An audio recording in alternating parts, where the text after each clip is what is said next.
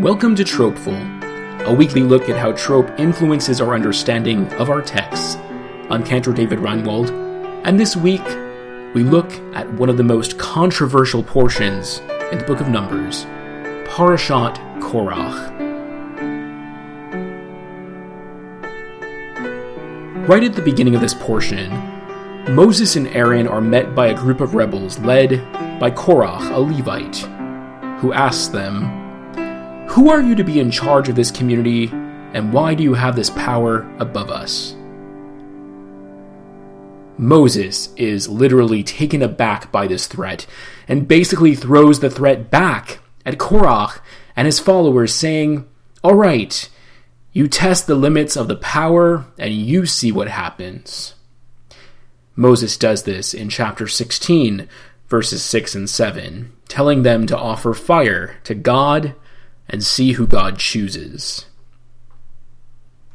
Moses and Aaron certainly remember the episode of Nadav and Abihu offering strange fire and their horrible deaths.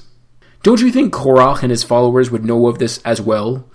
Or has so much time already passed that this is out of their present consciousness the impact of history clearly can fade over time.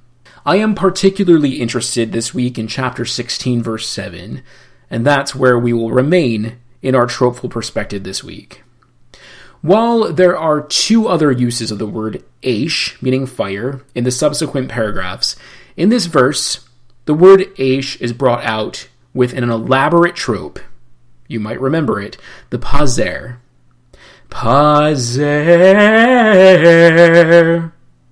However, that pause there on the word aish does not happen until after a pause. Listen. Utinu vahen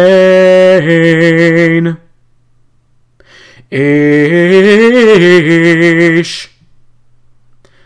So the text says, and put in them in the pans of the offering, pause, aish, fire. Is Moses reluctant to tell them to do this? Is he taunting them? He clearly has faith in what the outcome will be, but does he ultimately wish for their death? Perhaps this is not the entirety of the outcome he envisions. Could our Moses, the leader, Moshe Rabbeinu really believe in a punishment of that severity. After all, Korach is a Levite. He does belong to the Jewish people and to the special tribe assigned to overseeing the functions of the Mishkan. Is Korach really an enemy of the people, or is he just ruffling some feathers looking for some answers? Don't we all do that sometimes? The strength of the trope in this verse is the heavy weight, the potency it gives to each of these words, both in its elaborate chanting of the word aish and in its silence beforehand. Once again, I am totally enlightened and amazed by the trope's power to say so much more than just what is left in those three words. I hope that you feel that power and weight too.